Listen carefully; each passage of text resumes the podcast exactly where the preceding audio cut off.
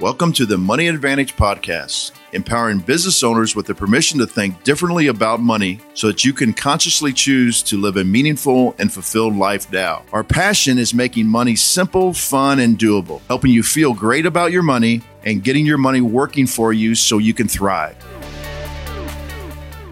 Good morning and welcome back to the Money Advantage Podcast. This is Rachel Marshall and Bruce Wehrle. And today we are continuing on the conversation with you through the Becoming Your Own Banker book. This is by Nelson Nash. And Bruce, I love these conversations with you, partially because you've read the book so many times and you knew Nelson Nash very closely or very personally as well. I had a wonderful chance to meet him once through you in an event that you guys had hosted. And I think that was about eight years ago now. Um, then we've had him on the podcast once as well, or maybe twice. I don't know. I think it was just once. Um, but I just love how he breaks down very important concepts about money, about human nature, about how the world works, and really makes it simple. And so I love having these conversations with you because there's just so much behind the behind the text, if you will, that you're able to bring to light. So thanks for joining me today for this call. Yeah, no, no problem. This is um I always find this interesting. I I do this not often, but occasionally I will go to uh, Amazon and tape and type in becoming your own banker, and I will read the reviews. And most of the reviews are just glowing reviews about how this is, you know, this is just a wonderful way to live your life. This book has so many things that are obvious, but I've never thought of before. Why haven't I thought about this? Why didn't I know this sooner? But there's always a select few people oh, yes. that give it a one and they say things like there's there's no good information in this book it's just a bunch of folksy type you know lessons about life and i don't understand how that has anything to do with money and and uh that's I think the their problem. showing their cards, right? They're showing right, their cards right. and they just right. aren't thinking right about this. Right. That is the problem because money is just a tool uh, it's a it's a means of exchange. It's it's how we de- determine value for our goods and services.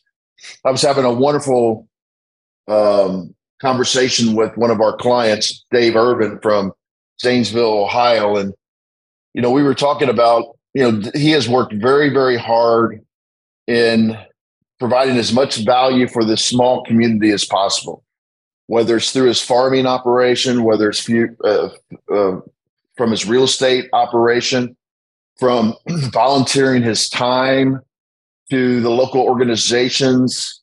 He just wants to build up the community. And he says he's always telling people, you know, money is just a tool. You know, you can lose you can lose all the money in the world and start over again. It doesn't it doesn't reflect on you personally. And and that fear of that personal reflection is what holds a lot of people back from enjoying life. And I was having this discussion with several clients because as as the recording of this episode, there are so many people having these clickbait doomsday expressions on the internet about how you know we're going to go through the worst you know recession ever maybe the worst depression ever maybe maybe there's not even a term for what we're going to go through. You know, the great reset people are saying.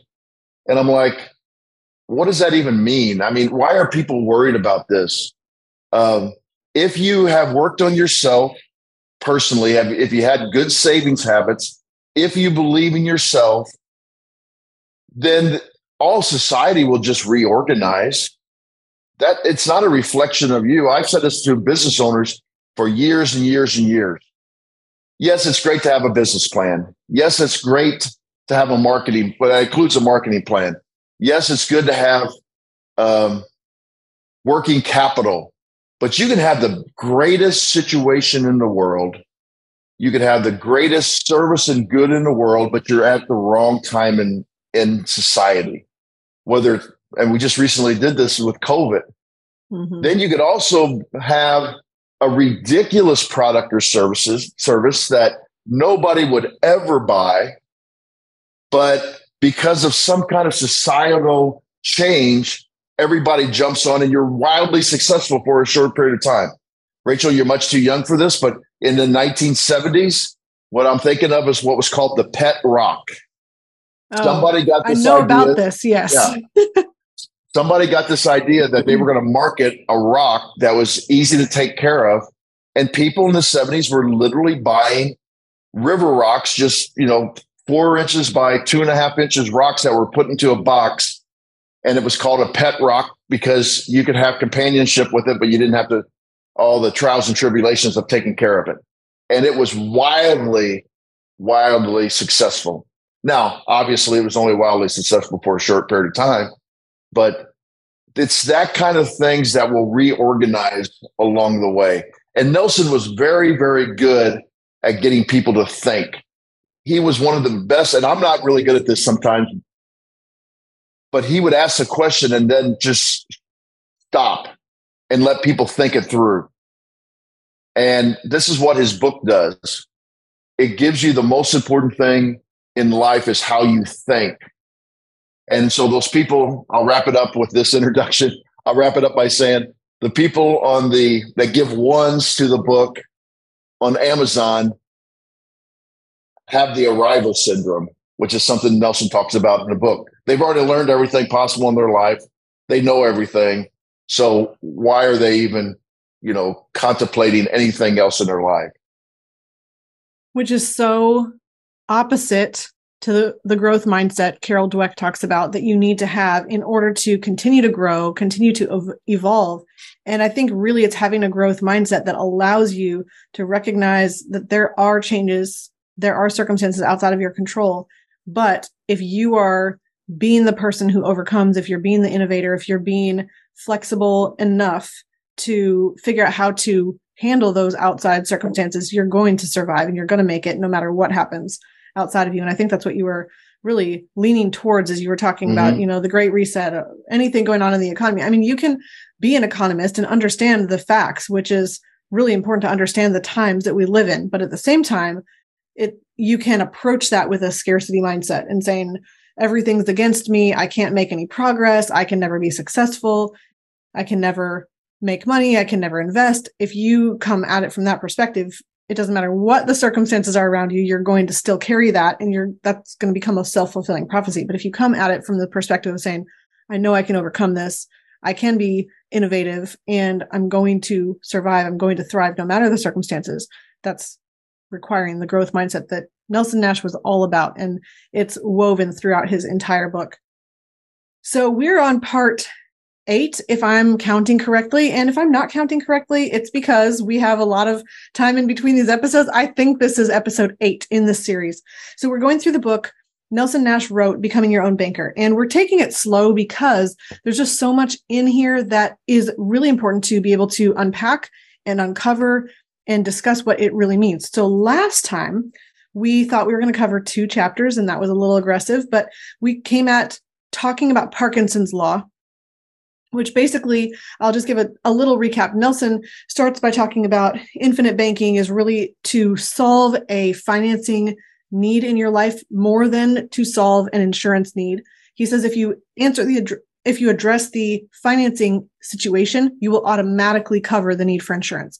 So he doesn't say you don't have a need for insurance. He just says start at it from the perspective of stop losing so much interest by paying interest and paying off loans to other banking institutions. And instead, think about what that banking institution is doing and recover that process in your own life by having a store of capital and then being able to be in a position where you're not having that outflow due to interest to other institutions. So once he really talks about how you can set up your own bank, you need to capitalize it first. You need to be, need to be in a position of having a tailwind. So having your money working for you and not having interest working against you instead of having a headwind in your financial life. He says it's really important to stop talking just about the technical aspects of how the product works and really focus on the human problem. So the human problem starts with Parkinson's law. And this is where maybe it gets a little folksy, but at the same time, it's extremely important to recognize our human nature is to spend everything we make. And I will be the first to admit we all come up against this every single day. If you think you don't, you're probably lying, or you have transcended some um, spiritual quality that most of humanity, 99.9% of humanity, does not possess. Um, just the other day, I was thinking, you know, I really want to do this particular thing for our youngest daughter. She's about to have a birthday. I'm thinking about the birthday gift, but then there would be this ongoing uh, cost that would be associated with it. We're just trying to look at it realistically and feasibly within our spending plan. We don't believe in budgeting in our house, but we really look at where is our money being allocated? How do we make sure we're making prudent and wise financial decisions? How are we continuing to move forward as our income rises? Let's not succumb to Parkinson's law, which means I spend everything I make and my standard of living just rises along with that income. And pretty soon I realize that I'm still not making any progress financially. I'm just having a, a higher standard of living or a higher quality of living. And so it was a discussion my husband and I had to have really looking at okay, what makes sense in the spending plan if we're allocating resources this way? How do we want to make these decisions? It's not just about what seems like the best wonderful thing for our kids and our family and you can do a lot of things but you cannot do everything and nobody is in a position to be able to fulfill every single financial desire that they have that's the, the human nature of parkinson's law then so I'm going to pivot from there. But Bruce, if there's anything else you want to bring up about what we've just covered, um, I'll let you do that before I bring in how that ties into what we're talking about today. Well, I think what's um, what's interesting about all this is there's this balance between scarcity mindset and abundance mindset that everybody is playing on a daily basis, and that's part of Parkinson's law. Because if you say to yourself, "Well, wait a minute, should I have abundance mindset?" and then just spend everything that I come into. I don't understand. You guys are like talking out of both sides of your mouth. And what we are actually trying to say is that balance comes through opportunities. So, what I find very interesting in our infinite banking world is that there are some infinite banking imposters that are trying to take what Nelson has set down and changed it because suddenly at their ripe old age of 35, they've got everything figured out that took Nelson, you know, well, Nelson never, Nelson would claim he never had it all figured out. He was mm-hmm. constantly learning at his death at, I believe was, he was 83 or 84 at his death. And so what, ha- what happens is when you are constantly deploying money, and that's what Parkinson's law is. And this is what you're, you're hearing out on the internet, TikTok, Instagram. You got to get your money in motion. You got to get your money in motion. Well, as a financial advisor, and by the way, none of what I say today is a recommendation to anybody. Have to make that very clear. These are my own thoughts. But when you get your money in motion right away, you expose yourself to different economic times if if you're saying I I want to have the velocity of money right at this time, no matter what. And what we are seeing now in this inflationary environment and the pullback of the economy, we are seeing the changes in the economy so that just putting your money into motion right away could be putting in motion at the exact wrong time. And so Nelson was all about thinking long term. That's why his designs were different than these people that are talking about getting your money in motion. He was saying, don't be afraid to capitalize because, and, and there's other things he said, but the reason he said those two things is because opportunities find cash. Well, if we go through this downturn, which every indication says we're going to, the economists are at odds of how bad it's going to be. But if we go through this downturn and you've already deployed all your capital, then the problem is you're not going to have any capital to take advantage of the downturn where asset prices actually go downward. So that's what part of Parkinson's law is too, is don't spend everything that comes in. And also there's a reason for that because don't invest in everything all the time also because you want to be able to have capital to take advantage of those situations. So that's a a transition now to what a lot of people fear is, well, that's great, but Willie Sutton's law then talks about having this capital available and what what happens to people when they do have a lot of capital. I think this is a perfect transition that um, that Nelson made, and basically he said most people can't conquer their own human desire and will to spend. And so you have a rise in income. Also, all of a sudden your expenses are have risen. There's no savings happening, and you're in a position where you're spending everything that you make. He said, if you can conquer that, you're ahead light years and you're going to set yourself apart. This is the person who is saving first, who is diligently having good savings habits. They have good money habits because they have a discipline in their life to save before they spend. So you're light years ahead. And then he says, all right, but it's not all roses after that because as soon as you have capital, here's Willie Sutton's law. Whatever wherever wealth is accumulated someone will try to steal it. Meaning well if you are the um i don't know i'm thinking even in the, like the gra- the grasshopper and the ant aesop fable. I just read to the kids. So the grasshopper wants the ants to give him the food because the grasshopper was spending his whole summer um you know fiddling or whatever it was and not not storing up for the winter well, the ants stored up for the winter. Now the grasshopper wants to steal the productivity, the storehouse that the ants had produced. Well, that's happening in everyone's life as well. So wherever there's a store of capital, now the people who were not diligent to overcome Parkinson's law would like to say, well, hey, you are successful. You have this capital. Why can't I have some of the capital that you have set aside? So, Bruce, I'm going to let you spill the beans on this. Who is the greatest thief that Nelson Nash talks about here? Well, once again, um, Willie Sutton, and he he actually only died in the in 1980, and I was in high school at the time, and it wasn't a huge news story, but I can remember it being a news story in the 70s um, because he was a great bank robber, robber, and and once he was asked by a reporter, you know, why why do you steal from banks? And he just calmly said, "Well, that's because that's where they keep the money." You know, it, to him, it was like obvious. I mean, why did you even ask me this question? I'm not going to steal from somebody that doesn't have money. Of course not. and so, and, and so Willie Sutton's law is basically formulated like wherever wealth is accumulated, someone will try to steal it. And Nelson then gives a folksy, like comedic, comedic relief in, uh, in this paragraph where he says, theft was the first labor saving device so he says, you know, just don't produce anything, just steal that from which others have already produ- produced. It's kind of like the grasshopper doing it to to the ants. So the grasshopper didn't produce anything, so he just decided, I'm going to steal it from the people that did produce something, or the animals that did produce something.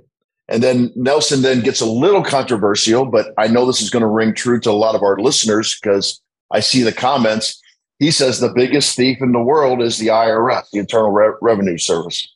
Mm-hmm. And uh, he was not a big fan of the IRS, although I do think I do think Nelson, from talking um, to him over the years, you know, he understood that there's basic needs that that are more efficiently done by the government um, for his overall central planning.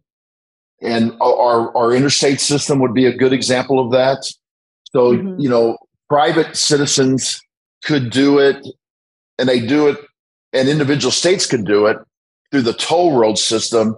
But if you don't, it would be hard for each uh, state to coordinate what's the most efficient way to get these roads across the country. But there's very few things that Nelson believed that could be done better in a, in a centralized situation than can be done by the people. And so he, his whole thing is why are you then taking money from the people that know best to deploy it and give it to someone else where he he actually comments later on in the in the uh, in the chapter about you know if a private citizen did this if a private citizen said oh rachel you have all this money. You and lucas have all this money.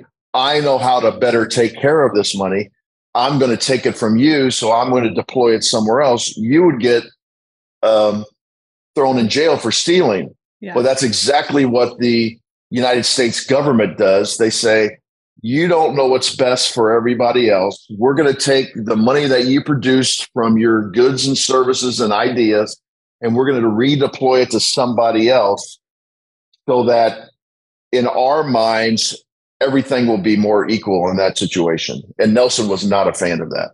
Which isn't pure communism, right? But it's not a completely capitalistic way to incentivize production and labor either. So what is really interesting is that um, Frederick Bastiat, so this is a French economist and statesman, philosopher. He wrote an essay titled The Law in 1850, and he stated it this way He said, The law perverted, and the police powers of the state perverted along with it. The law, I say, not only turned from its proper purpose, but made to follow an entirely contrary purpose. The law became the weapon of every kind of greed. Instead of checking crime, the law itself, guilty of the evils it is supposed to punish. If this is true, it's a serious fact, and moral duty requires me to call the attention of my fellow citizens to it. So he's basically saying um, he identified taxing or taxation as legal plunder. That was his term, Frederick Bastiat. I think I'm saying his name correctly. Yeah, um, that's, that's correct. Um, so basically, he's saying if the law takes from some people what belongs to them and gives it to other people to whom it doesn't belong, the definition of that is theft or legal plunder. He said, see, if the law benefits one citizen at the expense of another by doing what the citizen himself cannot do, oh, see, I'm not sure I'm reading that correctly. See, if the law benefits one citizen at the expense of another by doing what the citizen himself cannot do without committing a crime.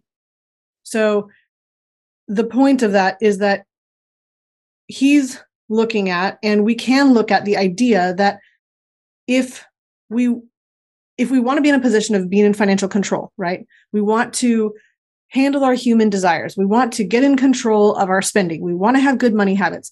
So we do that. And now we want to be in a position that if we store capital and we are holding capital, we're not just spending it all, we're not just deploying it into investments, all of it. We're in a position where we're we're um, doing what Nelson talks about opportunity seeks liquidity. We're being in a position of having that liquidity so that we can take advantage of opportunities, especially in a downturn.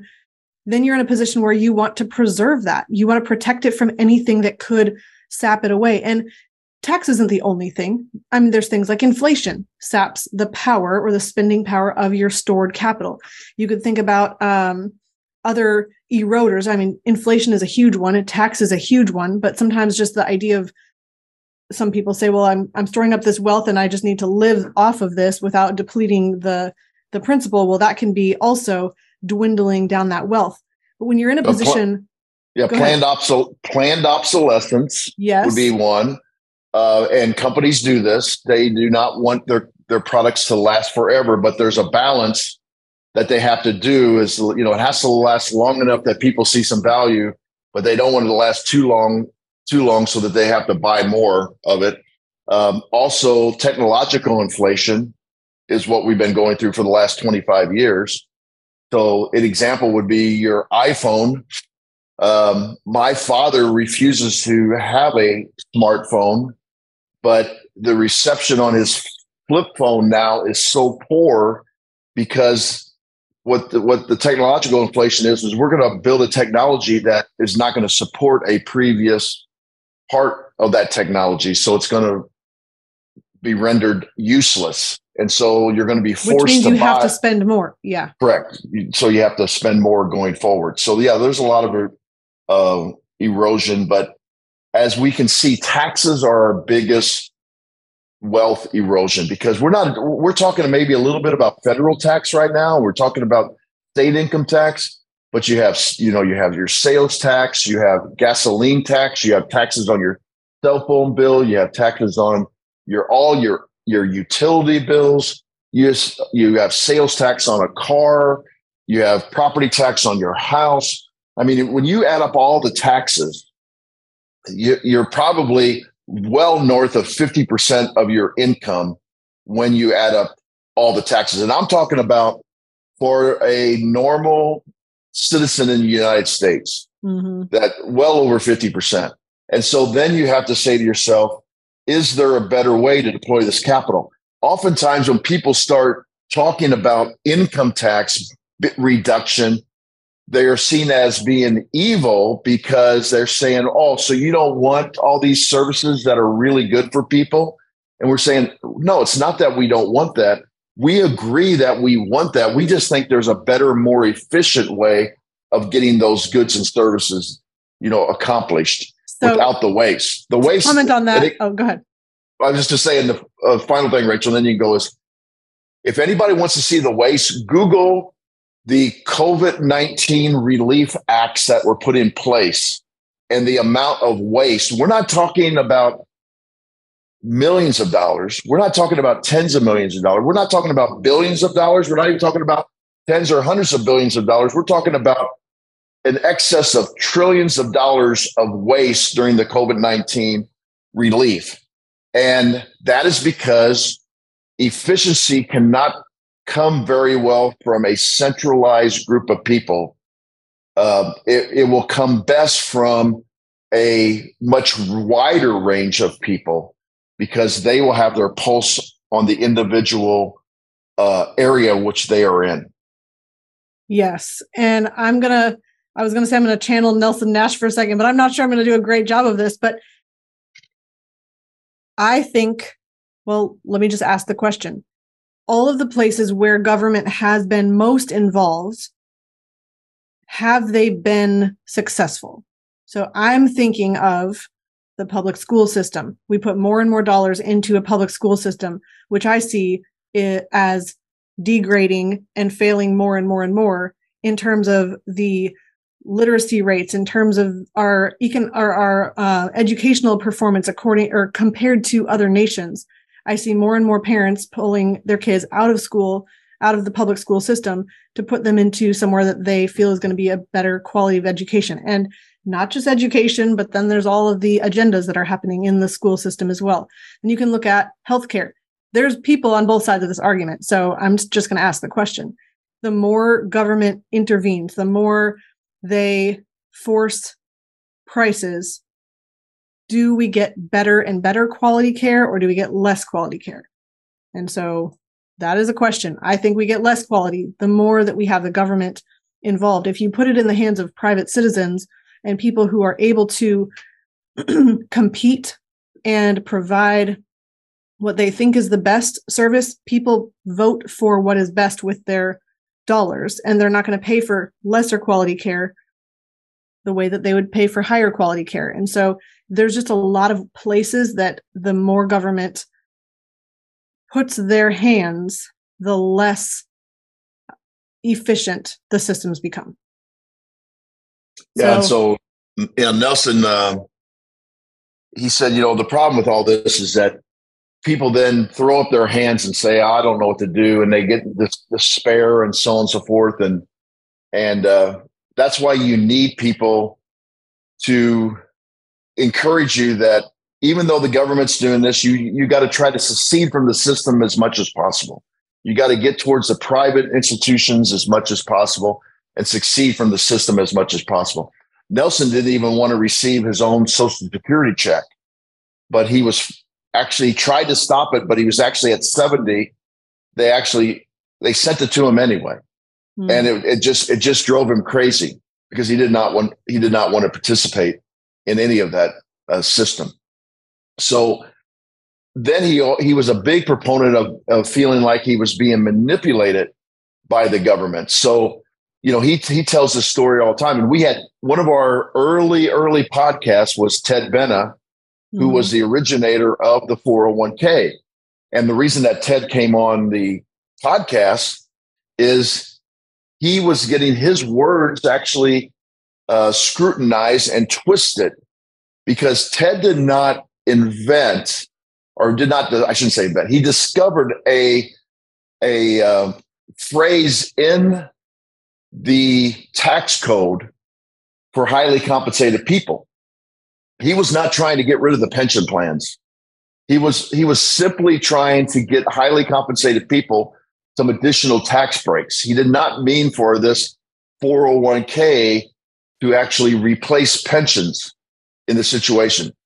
But you know, the government is is all was all for taxing people to get the goods and services and and this is what drove Nelson crazy. He says, now they're always talking about taxes for the good of the people. You know, we're going to do what's best for the society. Oh, by the way, though, but if you do a 401k, you don't have to pay taxes. You can defer them. And Nelson's like, okay, which is it? do we need to pay the taxes or do we not need to pay the taxes and defer them? And that was happen that happened in 1979. And then this is the part that really bugged Nelson because in 1999, then they came out with the Roth IRA. And the Roth IRA was like, oh, okay, so don't pay the or pay the taxes now, and then you don't have to pay the taxes in the future. And Nelson said, which is which is it? Which is best? You know, so he said if they don't even know which is best, then don't you feel a little bit manipulated? And people never stop and think about those two situations. I mean, it's just, it's what he says here very clearly. He said, what a classic case of appointing the fox to guard the hen house. So basically, if you have a government problem of taxation and the government is creating the solution to the problem that we have, how can we trust that the person creating the problem or the the entity creating the problem is also creating a solution that really is in our best interest and they're still going to win either way i mean they're still going, going to if they're if they're going to create a product or a loophole for themselves and then ask people to use it they're still going to benefit from that. They're not going to say, well, this is all just only our goodwill that we want you to not pay taxes. And so we're going to create this magnificent plan for you to not have to pay taxes. No, instead, you still do pay tax. You just defer the tax with a typical, with a um, qualified plan, and you're going to pay when you take the money out. So they still are going to get paid. Then you have the Roth IRA, which has a lot of limitations as well as in terms of how much money you can put in. And with a Roth, you pay tax before you put the money in, you don't pay tax when you take it out. Some great benefit there, but at the same time, you have limits to what you can put in and limits on your income. So the real situation is that if you want to build capital, you want to protect it as much as possible so that you can use it and preserve that wealth. And so what we want to do is be in a position to figure out how do we most effectively save in taxes? How do we do it properly? How do we not just use the system or have to be um, there's a word I'm looking for, but be um, victims of a system, or how do we instead take control in this area and be as um, as preserving of our wealth as possible? And so that's where then Nelson really pivots and brings back this whole idea of infinite banking is a powerful solution to save in taxes and mostly because it's not a government sponsored program. It's not something that the government created to say, here's a wonderful way to save in taxes. It's something that was created by private companies that is supported by contract law that is something that allows you to put dollars into a place to store cash and then be able to preserve those and not have to pay tax at all in the future going forward. And so it's a powerful tax saving tool that um, there's another piece I was going to say that escaped my mind. So, Bruce, I think this is a really amazing idea.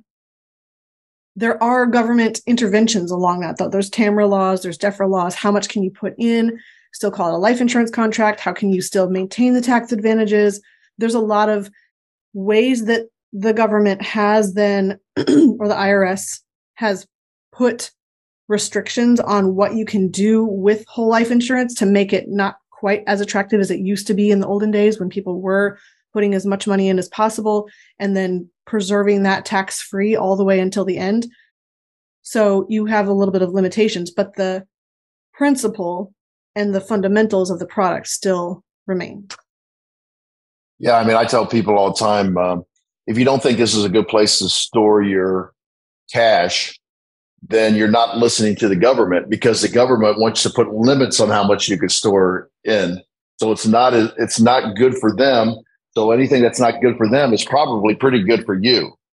Um, Nelson brought this point out on many occasions that the the IRS federal um, taxes were established in 1913, and whole life insurance has been around for over 200 years, and so it predates the um, the, the founding of the the IRS and the taxation, and and it has withstood the test of time during that period.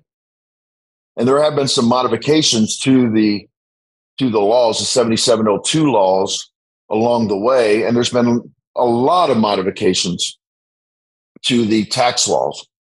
Just recently the Secure Act and then the Secure Act 2.0, which came out about 18 months later. So they're always changing this.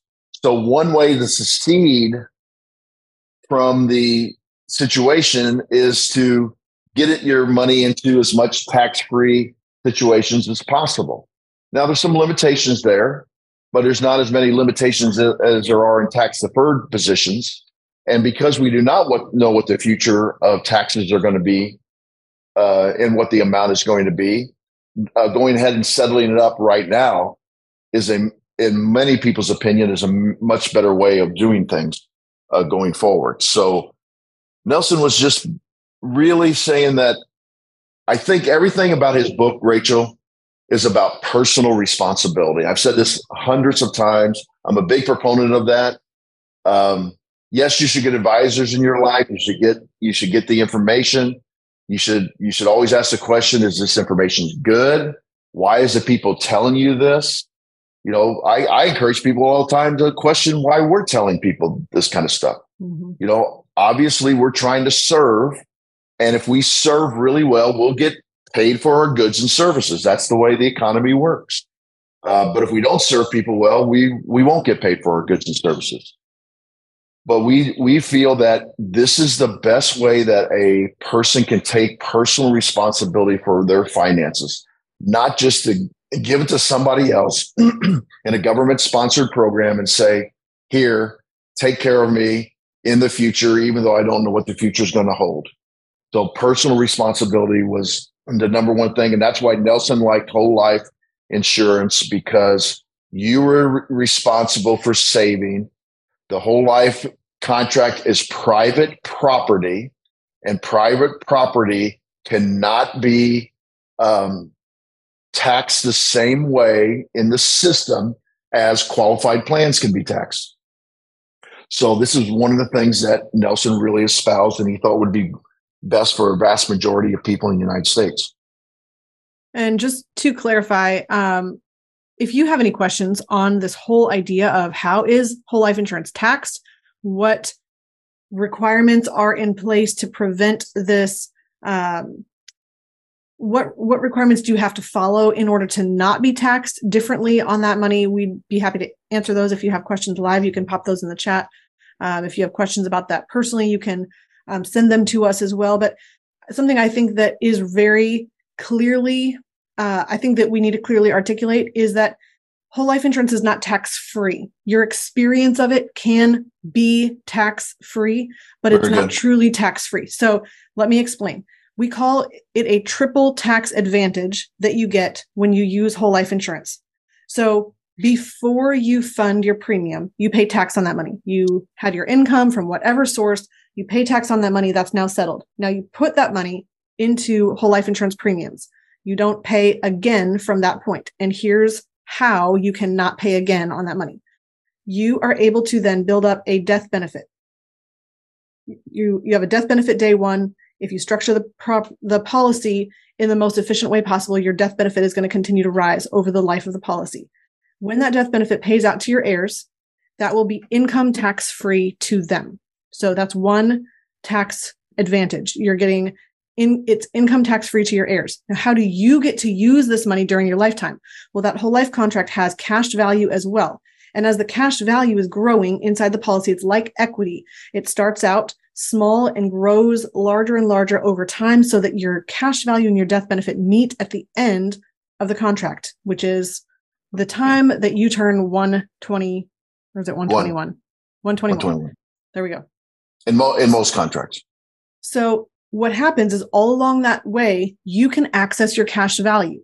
You can access it in multiple ways. You can certainly withdraw that money, but that's not the most efficient way to do so. You can access it as well through policy loans. If you access it through a policy loan, you are able to then request a loan from the life insurance company. It's a guaranteed loan. You're going to get access to this just because you have the cash value. They're not going to say, oh, your credit's too low or your income is too low or we don't think you're going to repay or we think this is a poor use of your money. They're not asking any of those questions.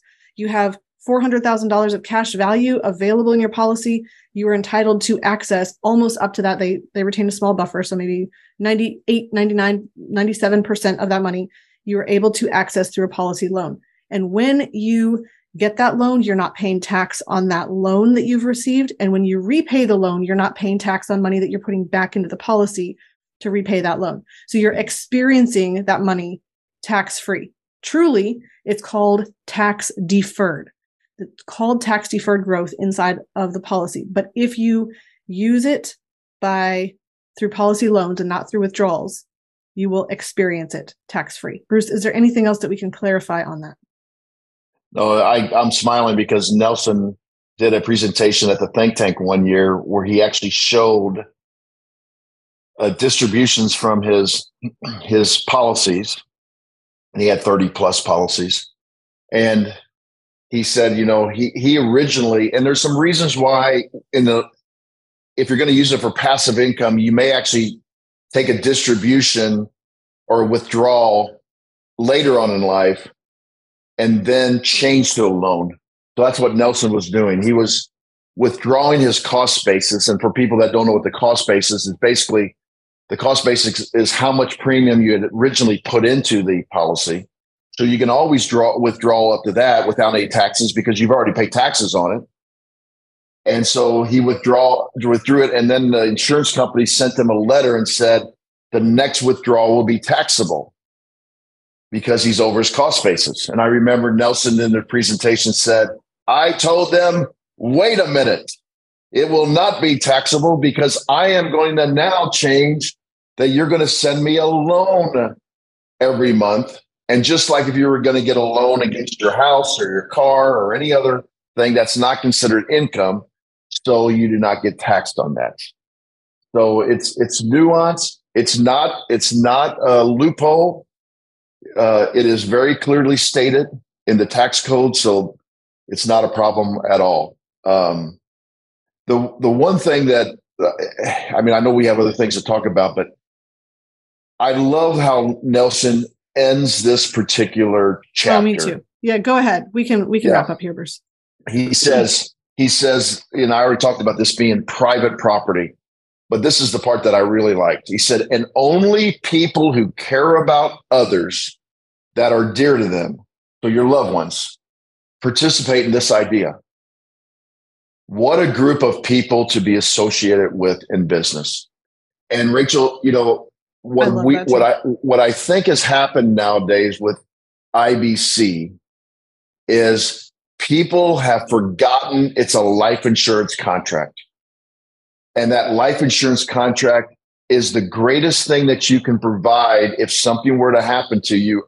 Well, when something happens to you, as Nelson used to say, when you graduate from this earth, you're going to give the next generation capital to be used in, and, and you're going to prepare them for that capital in, a, in the wisest way possible.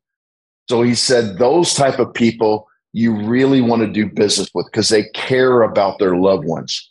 Unfortunately, out in the TikTok, Instagram world, they don't even worry about the death benefit. It's just what can it happen? What can it be for me right now? I, am I'm, I'm deploying this money. I want to grow this wealth for me, me, me, me, me. And they don't think about the death benefit as being. And actually, I had somebody once um, question Nelson because they don't understand when he says your need of financing is greater than your need for a death benefit. He didn't say the death benefit was not important. He's just saying if you can control that, the need for financing, you can actually grow your death benefit even higher from doing that. Because what most people do is they just they just pay the 30, 35% interest to everybody. And then they only have a little bit left over. And they're like, well, can I get some term insurance and hope I die within that term? You know, it's uh it's it's not a very good way of living your life.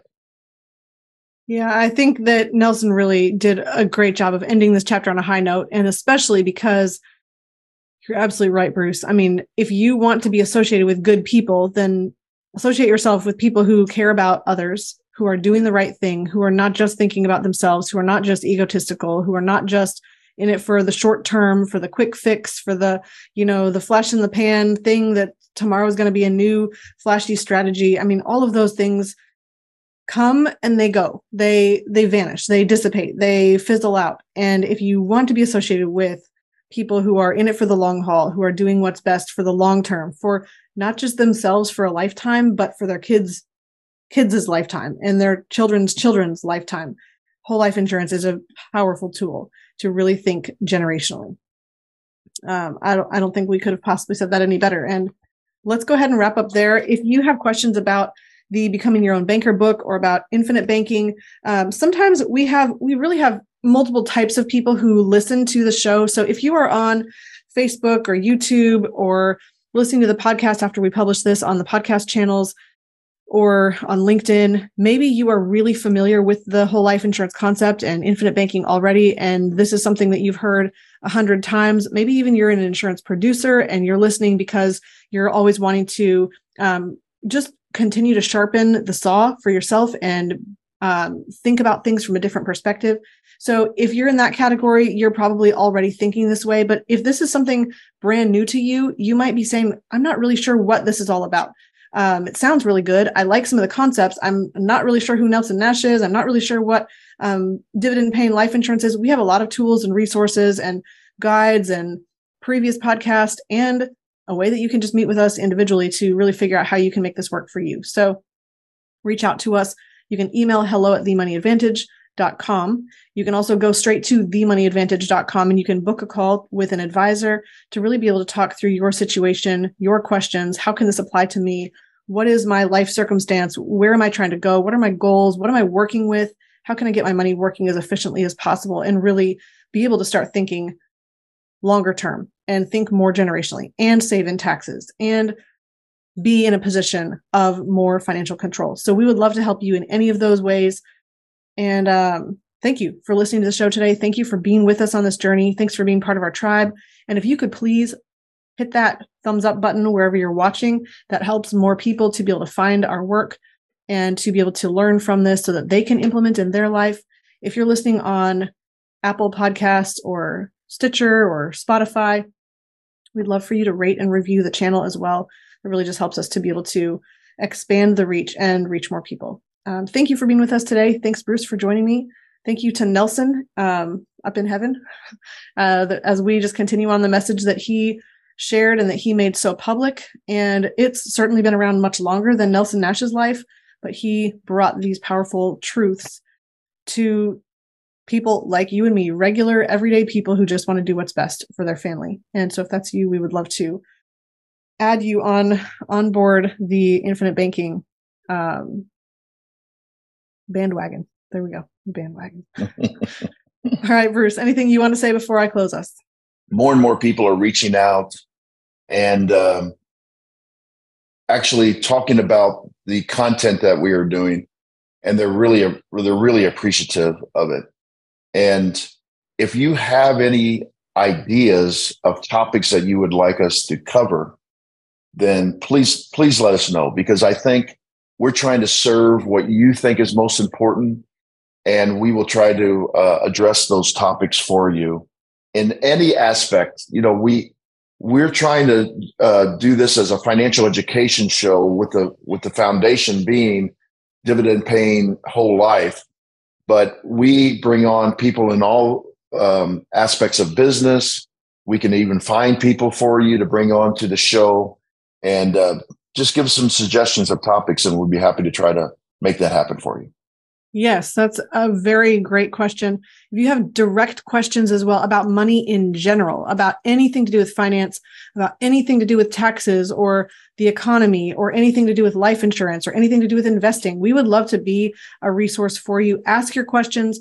We love to turn those questions into um, a Q&A session where we just answer questions live from our listeners. And so, or we answer questions from our listeners in a live format like this, it might not be you ask the question live, but we are in a position to be able to answer those. And um, if you're asking a question about your personal situation, we can certainly answer that for you. But a lot of times people are asking the same questions that are on your mind as well. And if you have concerns, if you have questions, if you have things that are weighing on you financially, we'd love to be a resource to help you through that. So um, thank you, Bruce, for for that. Thank you for joining us on the show today, and we will see you next time. And in closing, please remember success leaves clues. So model the successful few, not the crowd, and build a life and business you love. Discover the secret of how to earn a return on the same money in two places at the same time so that you can strengthen your investment returns. We've created a free guide for you that explains the top three things every investor needs their privatized banking system to do. Go to themoneyadvantage.com slash banking, put in your name and primary email address, click the send my free guide button right now, and we'll see you on the inside. Thank you for listening to the Money Advantage podcast. Today's show notes and resources are available for you on themoneyadvantage.com. If you like this episode, make sure you subscribe and leave a review. If you have any questions or desire to speak with a qualified financial professional after listening to today's podcast, we encourage you to reach out to us at hello at themoneyadvantage.com or check us out at themoneyadvantage.com. The opinions and views expressed here are for informational purposes only. This material is educational in nature and should not be deemed as a solicitation of any specific product or service. All investments involve risk and a potential loss of principal. Kalos Capital Incorporated nor Kalos Management Incorporated offer tax or legal advice. Please consult with a tax advisor or attorney for advice regarding the impact on your portfolio. Securities offered through Kalos Capital Incorporated member FINRA, SIPC, MSRB, and investment advisory services offered through Kalos Management Incorporated and registered investment advisor, both located at 11525 Parkwood Circle, Alpharetta, Georgia. E3 Consultants Group is not an affiliate or subsidiary of Kalos Capital Incorporated or Kalos Management Incorporated.